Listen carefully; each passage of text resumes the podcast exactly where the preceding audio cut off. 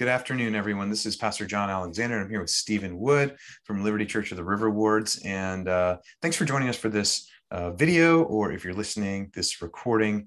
Uh, we wanted to take a moment and explain and really walk you through some of the really important rationale for how we ended our sermon series on the Gospel of Mark. If you were with us on Easter Sunday, you notice that uh, we read Mark's resurrection account in verses 1 through 8 of Mark 16. And then the next week, that was this past Sunday, we didn't preach anymore from the Gospel of Mark. And in fact, we are done our series walking through the Gospel of Mark. That did might it? be, yeah, yeah, well, well, or did we? Okay. Um, Good question. If you're if you're an observant uh, congregant and reader of the Gospel of Mark, you might notice that there are some additional verses in the Gospel of Mark. Maybe.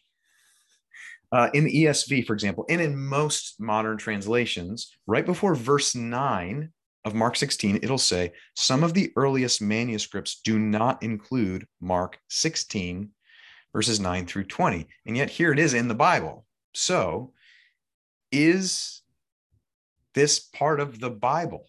It's printed here, but it's like the publishers of most modern translations are saying, eh, eh, uh, I don't know.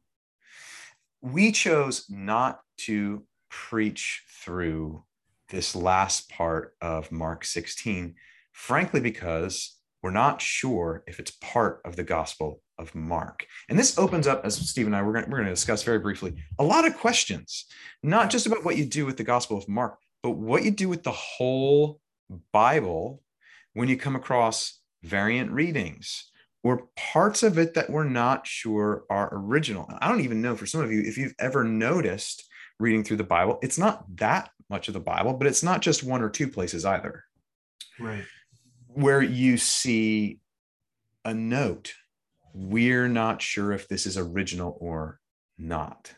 So, Stephen, that I don't know, like at what point in your Christian journey you started to pick up on this, reading the Bible. When was it for you?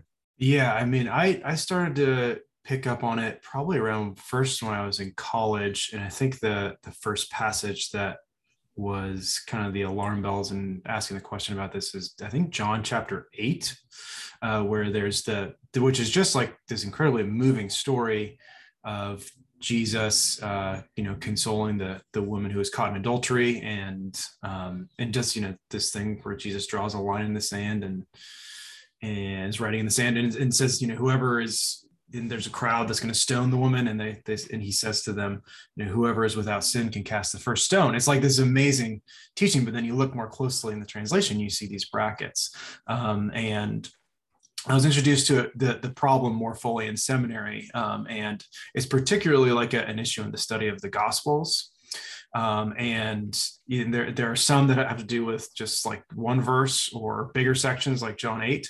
Uh, but the question of Mark 16 is considered the biggest question um, as it relates to manuscripts, variant readings. And if you and if you all have more questions about those throughout the Gospels, um, we, we would love to talk about it more. Um, but yeah, so I've I've thought some about the Mark 16 reading since in seminary, specifically taking a class on the Gospel of Mark, um, which we can talk about here in a sec. Um, but maybe maybe we could start by you said that there are like two two like two ways to go with this. One is how it relates to the whole Gospel of Mark, and then second off is like how does this affect our whole understanding of Scripture? Um, so maybe those could be like our two headers yeah um, and, and and and that'll it no matter what we do it's just going to be the beginning of a conversation. We're not going to get much into john 8 today. Um, although it's worth saying that john 8 and mark 16 are kind of far and away the two biggest examples of this in the new testament. Usually when we're talking about a variant reading like a we're not so sure type of reading you're talking about a phrase. You're talking right. about a verse. Um, and uh, today we're just going to talk about Mark 16, but let's let this be the beginning of a conversation, uh, not the end of one. So um, before we uh, go any further, I have a, a old-fashioned uh, sword drill. Stephen has uh, this game that he plays with uh, our catechumen kids. Um, for catechism class, the elementary kids that are getting ready, some of them to be baptized, all of them preparing for receiving communion the first for the first time. If you're not familiar with it, a sword drills when you throw a passage of scripture out there and you see how fast you can turn to it. So, uh, you listeners and your view- viewers and Stephen, uh, you're competing, you're racing against Stephen. Um, uh, Mark 15, verse 28. Go. It's, it's, not very fair. I already have my Bible open. Okay, well. So if you all if you all beat me, that'd be very very very impressive. Well, just find it and hold it, and I'm going to move on. So um, for our first question, for, just for today, we've set this up a little bit. Essentially, there are three ways the ending of Mark can go. There are three ways the ending can go. The first, and the first way it can go is the longer ending is original, verses 9 through 20. So it wasn't in the earliest manuscripts of the New Testament that have been discovered by archaeologists and historians. It wasn't in the earliest ones, according to tradition, etc., but it might be. It's from some later ones. Maybe those, maybe, maybe some of those early ones uh, just were uh, not accurate copies. But this isn't that popular of an option. And Stephen, I don't know if you want to speak to this uh, on, on this position. Are you familiar with some of the ways that this option, that the longer ending versus 9 through 20, is original? Are you familiar with some of the debate about that question? I'm familiar with some of it. I mean, the, the main point that has always stuck out to me that it's that it's not genuine is just is more is, is syntactic and grammatic, grammatical that the way like the vocabulary used in this section is dramatically different than what we see in the rest of the gospel of mark. Even in even to reading a lot of those problems you know you can't always see when you're reading in another language like english. But i think even when you're reading this in english you can tell where the the gospel of mark is a is a book that's that's just it doesn't have much rhetoric, rhetorical flourish uh, but is is just like a hammer pounding a nail hammer pounding a nail this then this then this. Uses the word immediately all the time. Uh, but you just there's a lot more flourish a lot more different like a wider vocabulary that you find in 9 through 20 that just doesn't seem to fit. That's what always stuck out to me among the reasons why yeah, I've, I've read that one. I um I got to be honest. I haven't read. I do have some biblical Greek. I've not read and compared, you know, in the original language that closely compared to what the rest of the Gospel of Mark uh, reads like. And I didn't even read uh, super carefully in, pre- in preparation for this podcast. Um, but I did do uh, just more of a reading of the text in English. And a couple of things that pops up that scholars also refer to is it's like it's pasting in some of the endings of the other gospels. Right. Is yeah. like is like the end of uh, mark 16 1 through 8 it just has the women fleeing the tomb terrified and then it just ends. Actually the last verse if if verse 8 is the end uh the last word is afraid in english. Um, the last word uh, or the last verse says uh, they went out and fled from the tomb for trembling and astonished in astonishment had seized them and they said nothing to anyone for they were afraid. And frankly the gospel of matthew luke and john all end on a much higher note. And you'll even see right very the very next verse in verse 9 if it's original you know we'll talk about it. It says when he arose verse 9 on the on the first day of the week he appeared first to mary magdalene from whom he had cast out seven demons. She went and told those who had been with him, etc. This is the ending of the Gospel of John, um, where Mary Magdalene is has this encounter with Jesus, and it's it's this longer, prolonged interaction with Jesus, which I believe also happened. Not all of the Gospels include everything that happened between Jesus and the disciples, even the risen Jesus and the disciples.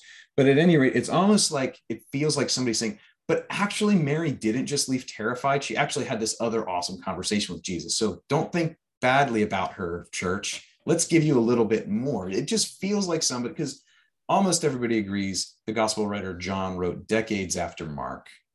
And it's almost like you can imagine somebody has the gospel of Mark and they're like, man, John's ending's just so much more awesome.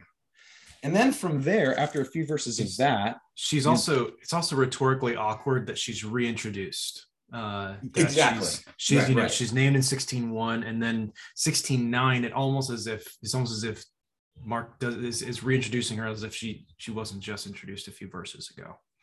Right, and she's alone now. It's not her and the other women. Which again, as the story goes, it does seem like there were certain interactions with multiple women, and then one with Mary alone, and then others with other disciples. But at any rate, it's this rigid, jarring change that really, really doesn't flow, um, but is almost meant to look like it should. And then after that, it says in verse 12 and 13, after these things, he appeared in another form to two of them as they were walking into the country. Well, this is the end of the Gospel of Luke. Yeah. With the with uh, uh, a guy named Cleopas and the yeah the Road to Emmaus story where Jesus just appears next to these two dejected disciples, and uh, it's almost like somebody saying, "And a little of this happened too." Um, they've read Luke and they want more of this for this uh, what they feel like is kind of a pathetic ending to the Gospel of Mark. And then and then it ends finally with a version of like a blend of the Great Commission and Jesus's ascension, which seems like a blend of the end of the Gospel of Matthew and the beginning of the book of Acts. So I, I guess this the, the way to put it is like when we say it doesn't seem like the ending is original, it doesn't though seem like somebody was trying to deceive historically it's not like somebody like like an editor came centuries later and was like, I'm craftily going to like confuse all these disciples. They're just saying, hey, if you've only got Mark, there's this other awesome stuff. Right. And if you're carrying and, and by the way, writing was ridiculously expensive. Like if you've got this whole gospel and you can't afford to go get all of Luke or Matthew, let's give you some of the good stuff afterwards so you can disciple your little community of Christians somewhere in the world and and have more of the story. So with good intentions it seems like a few centuries later some redactor came along and added stuff that was not uh, that was more like a, a like a fill in the blank than it was i guess we'd say inspired scripture. It's like hey there's this other stuff you don't know about. Let's get it to you. But it wasn't original it seems.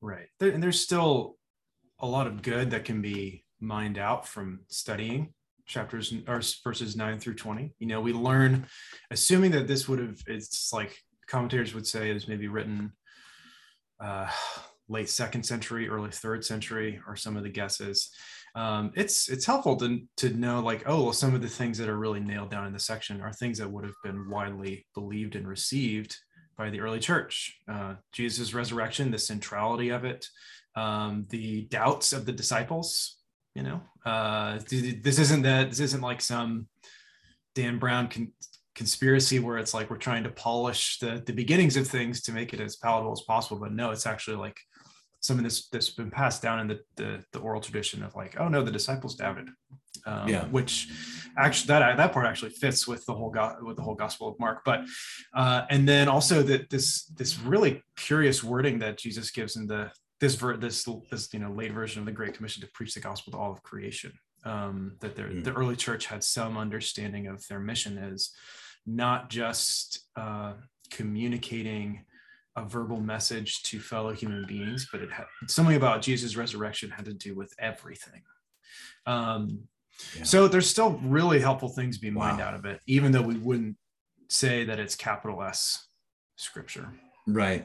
That's well put, and that's a great point that I didn't pick up on either. That that is differently put, in in like it's like a, a theologian, let's say, and a, a faithful theologian wanting to like insert, hey, something here is isn't just for people. Something here is cosmic right. in what happened, you know, in Jesus's resurrection and ascension. Right.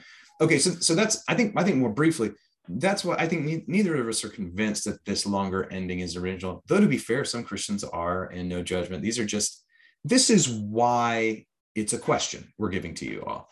Um, sure. The second two options, much much more simply, is you get if if if you don't buy that the last uh, 12 verses are original, then you got two choices. Either verse 8 of Mark 16 was the intended end of the gospel. Like gospel yeah. writer Mark said, the last note of this whole gospel is people ran away afraid, hearing and seeing that the tomb was empty and being told that Jesus had risen and was going to go ahead of them, but they were terrified and doubting the end.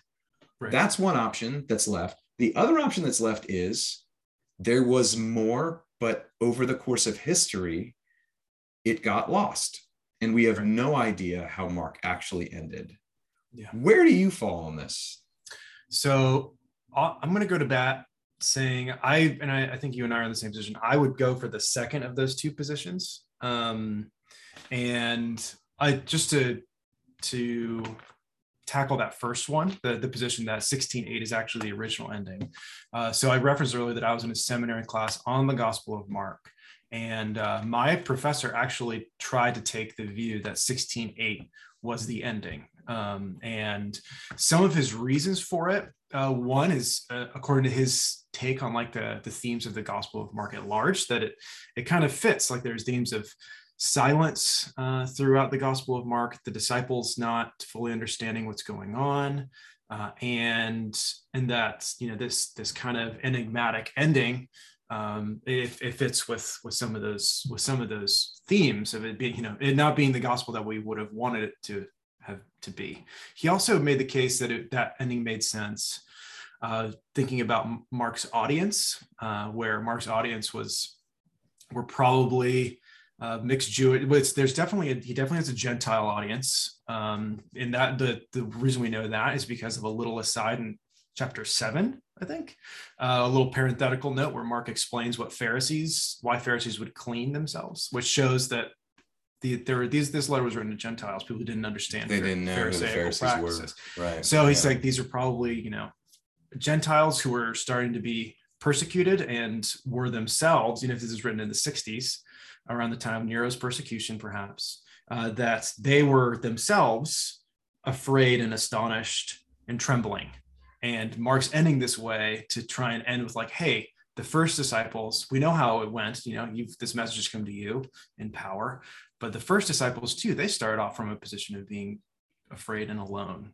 And so, and, and that, which was a, a, really interesting case to make. Um, but ultimately, I don't find it persuasive um, for a few reasons. Uh, the, the, the first is that um, it doesn't fit with this rhythm of, of uh, Jesus' disclosures uh, about who he is in the Gospel of Mark. Um, so the, the Gospel of Mark begins in, in chapter one, and really just look at Mark 1 1 and see how this ending compares. Mark 1 1 is like it's just this thunderous opening, the beginning of the gospel. Gospel means good news of Jesus Christ, the Son of God. Uh, we learn that he's the Christ, which is the, the Messiah, the anointed one, the coming king, and we learn that he's the Son of God. And um, and we have these self-disclosure moments. Basically, as the Gospel of Mark goes on, it becomes clearer and clearer Jesus speaks clear, more and more clearly about who he is. Um, so some key epiphany moments are his baptism, um, the, where the you know God the Father says that this is my son. Uh, another key one is in chapters eight and nine, where Peter makes a confession that Jesus is is uh, is the Christ, um, and Jesus says yes. The transfiguration is another one, and then perhaps the most clear one is in chapter fourteen, uh, before the the council, which John preached on a few weeks ago, yeah. um, where he says that he's that Jesus described himself as like the Son of Man. Mm-hmm ascending and descending in the clouds so like, heaven. Why, why, why would it not end on another yeah. aha, this is who he is kind yeah. of moment rather right. than and, running and fleeing and screaming? Yeah, and also and and the the argument my professor made is like you know Christ being this like enigmatic silent teacher, which he is at times in Mark. As the gospel goes on, he's not. He's actually Mark, the author, goes to pains to say Jesus was speaking clearly to them now, um, and yeah. part of the speaking clearly was that he would rise again on the third day. Um, so it doesn't fit with those themes. Um, another two quick points um, is that like this having like a subtle enigmatic ending like this is something that you see in like modern literature, uh, but it's not something you really see in ancient biographies. Um, and it, it, really would have made Mark stick out in like as a sore thumb among the Gospels, but also just among like ancient biographies. Um, and and then yeah, and it's also not Mark's also not a very subtle gospel. Um, other ones are more subtle.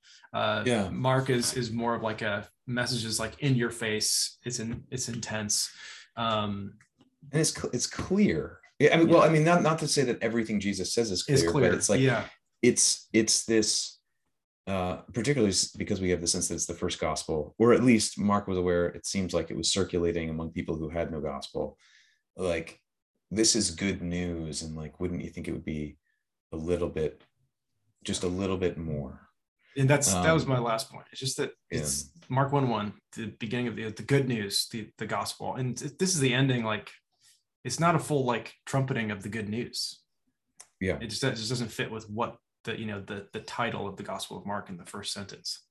So, So- you'd be saying that like something somewhere just got like you imagine like either this uh, this parchment or uh, probably more likely papyrus early on if it got lost early on um, just got worn down in like a it was in somebody's saddle or something and just like fell off the end Something or, like or I somebody mean, was yeah. like uh, passing it on and somebody like spilled wine on it and you know the the the ink you know got runny and they're like oh man we lost some of the gospel Lost for it. good and So, yeah, like- and somehow that version was the one that got copied more than any other. Yeah, it, yeah it's uh yeah i'm no expert on ancient manuscripts but i know that you know if you think about it as like how as a scroll would roll and unroll um and a lot of times like the ancient audiences they, or ancient readers they would treat their scrolls the same way we would treat like i don't know even dvds and like your even those are getting outdated now but you, sometimes you leave them out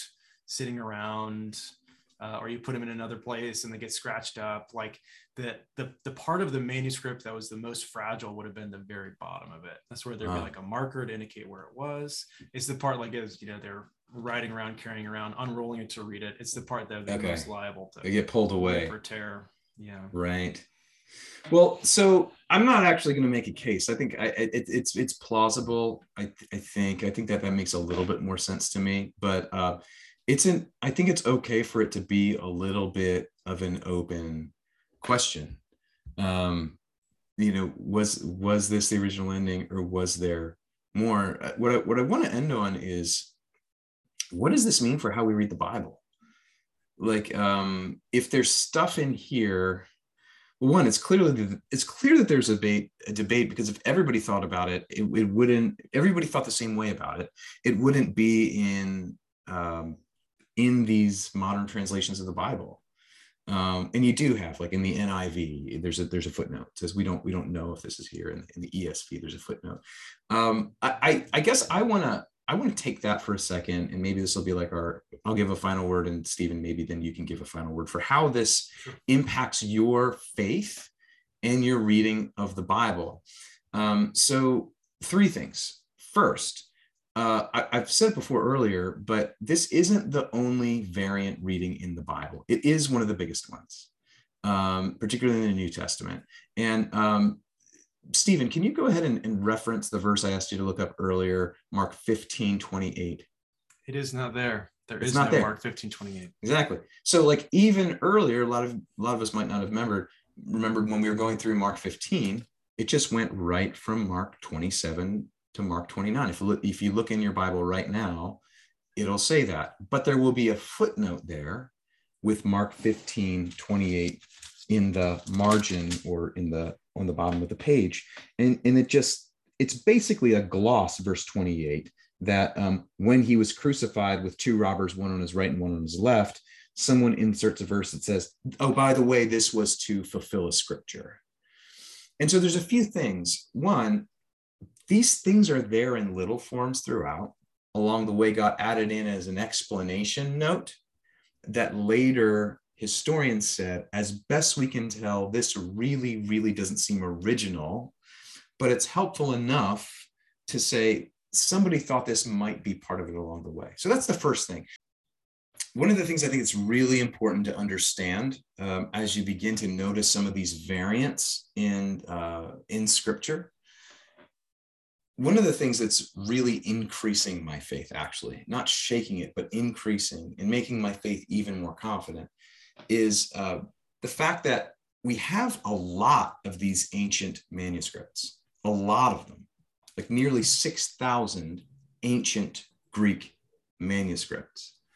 And the number of the ancient copies that we find, along with their variants, not in spite of their variants, actually increase our confidence in the original. Let me say that again, because that sounded a little complicated. The number of ancient copies that we found, along with their variants, increase our confidence in the original. Here's what I mean. Um, let's say that you have uh, uh, two copies of, of the Gospel of Mark, and uh, or fragments of them from the ancient world, you know, a few centuries after Christ. And maybe they have different readings of Mark 15, 28, as we just talked about, or different variants of the end of Mark 16. And they're different on this point, but almost everything else, like 99% plus, is the same. And let's say like that kind of thing keeps happening. Like there are these 1% differences, but 99% is the same. That keeps increasing the confidence of the vast majority of what you have in these ancient manuscripts. And so, to, to, illustrate that a little bit, let's say that somehow we found the very first copy of the Gospel of Mark that was penned by Mark himself and we said this is the original. And we're going to put this original against every translation of mark that we have in the world. And it's from like mid first century and like the timing and the dating is right and the style is right and we think we've got it. A few things would happen. One you would never be able to actually authenticate that this very one was by Mark. I mean, scholars would go to war, even if they agreed on the date. They'd be like, "Well, how can you really know? It might just been some guy down the street who said I'm said I'm Mark, but I decided to write this myself. How could you really know that that one is the original and it's not been tampered with?" That's actually not the better option. The better option to have is these many, many, many hundreds of documents thousands of documents from all over the ancient world that confirm, that confirm a remarkably uniform message, not uniform in every single verse, but 99% of it has been transmitted. And by the way, I'm not saying 99% to make a point, actually. Um, that's not just a matter of speech. That's something like what we have. Like about 99% of the ancient texts that we have are united in their message. And what's more, that 1% uh, of what's left over is generally stuff like Mark 15, 28. Like, and like, like it's like a, it's like an, a little bit of an explanation message that maybe wasn't original, but like somebody inserted it to like help a sermon along or something. Or like a scribe put it in the margin when some translations a few centuries later. It tends to be stuff like that. And by no means are, are these variants uh, the kinds of things that would change key doctrines. And the last thing I'll say is this: um, uh, this there's there's something like six thousand ancient Greek manuscripts, and there's a, a book that I'd recommend you recommend to you called the Text of the New Testament. This is kind of a standard by Bruce Metzger, and uh, co-author is actually a guy who's not a believer. He's actually pretty antagonistic towards believers. His name's Bart Ehrman. Um, but he he does get into text criticism, and he actually says stuff that actually he doesn't, you know, have any qualms with supporting the Christians' positions in this particular area of text criticism because it's just frankly true. Um, but he says this about how the, the manuscripts we have of the New Testament compare with other ancient manuscripts.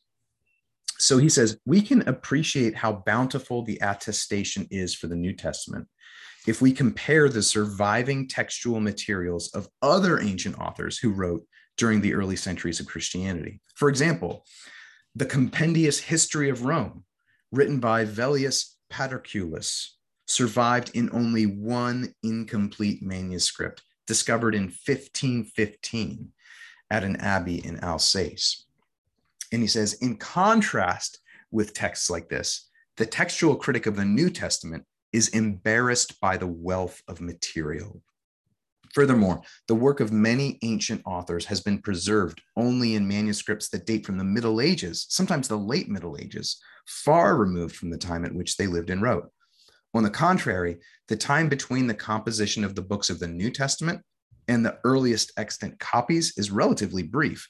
Instead of the lapse of a millennium or more, as is the case of not a few classical authors, several papyrus manuscripts of portions of the New Testament are extant that were copied within a century or so after the composition of the original documents.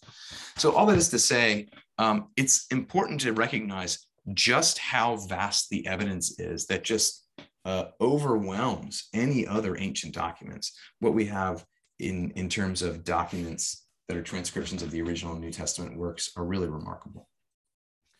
Yeah, that's the, the you're hitting on the, the points that I would have closed that I would have closed with too. Uh, just that the a lot of times it's presented as like a if you go read in some circles, you know, it's like the problems, the problem of the gospels, uh, that there are all these, you know, that there are these questions of variance over these little itty bits and pieces here and there with some large pieces like we've talked about.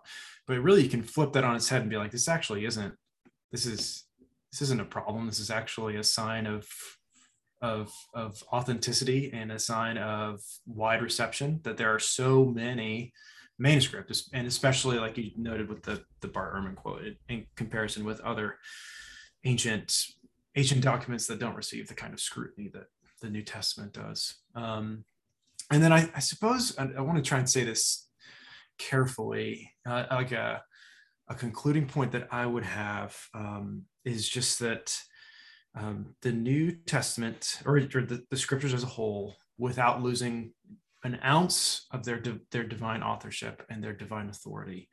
Um, they are real world documents from across a thousand a thousand years, written on you know authors from different continents, um, and and uh, these these documents have been you know passed authored by God through the instrument instruments of of men, um, and they've been passed down to us by by men in the real world. You know, people riding on horses uh, to deliver messages that have a that is scroll that's next to them. Like this, uh, I actually find something like of the, the presence of these problems or um, you know eyewitness account, like uh, you know the some of the different perspectives you see in the Gospels is actually a kind of compelling proof to me of the the the, the truth of the, the the the authenticity, the authority of Scripture. Just that, unlike uh other religions like say say Islam where the God spoke directly to Muhammad who directly wrote every word down um, or or for, for the Quran or another like closer to modern day example that would be Mormonism and Joseph Smith uh, translating the scrolls, you get you, you end up having the entire witness, the entire authority of the divine scriptures resting on the character of one flawed human being. And with with the new testament we have this this allegedly problem uh, of having multiple witnesses uh, to jesus to, to the the birth life death and resurrection of jesus. And now we're trying to figure out how all of these how how all of these these these different very vivid eyewitness accounts can be harmonized. Um, it just it just goes to show the um, yeah, that's is uh, is there lots of eyewitnesses, and it's it made a, an immediate wide splash um, that we now have the the joy of seeing in our scriptures and uh, trying to fit all fit all together. So I think that's I think that's all I would say. And I guess if there's any anyone who's listening to this and is and is like really rattled by these questions, wants to get get down to the, to the bottom of it, um, uh, John or I or Victor or Larry or other women's or other uh, women leaders or whoever would probably would love to, to talk with you about it because um, we're I'm sure not the only ones who've thought about this question, uh, the bigger question or the smaller question about this passage. So I think I'll leave it at that. Yeah, and this isn't intended to be an entire class on the doctrine of Scripture either, but like a focus in on how did the Bible come down to us, and what does it feel like to read it and see these things that like we're not sure if every verse was original, and yet we keep actually getting closer and closer. Um, and uh, there's this remarkable witness to to what is there to the extent that we still say it's holy scripture. You know it's uh, what we have here is god's authoritative word that you know we have almost all of you know? Um, so uh, with that with that uh, let me end there and say uh, keep the questions coming and god bless you all. We hope to catch up with you soon. Peace.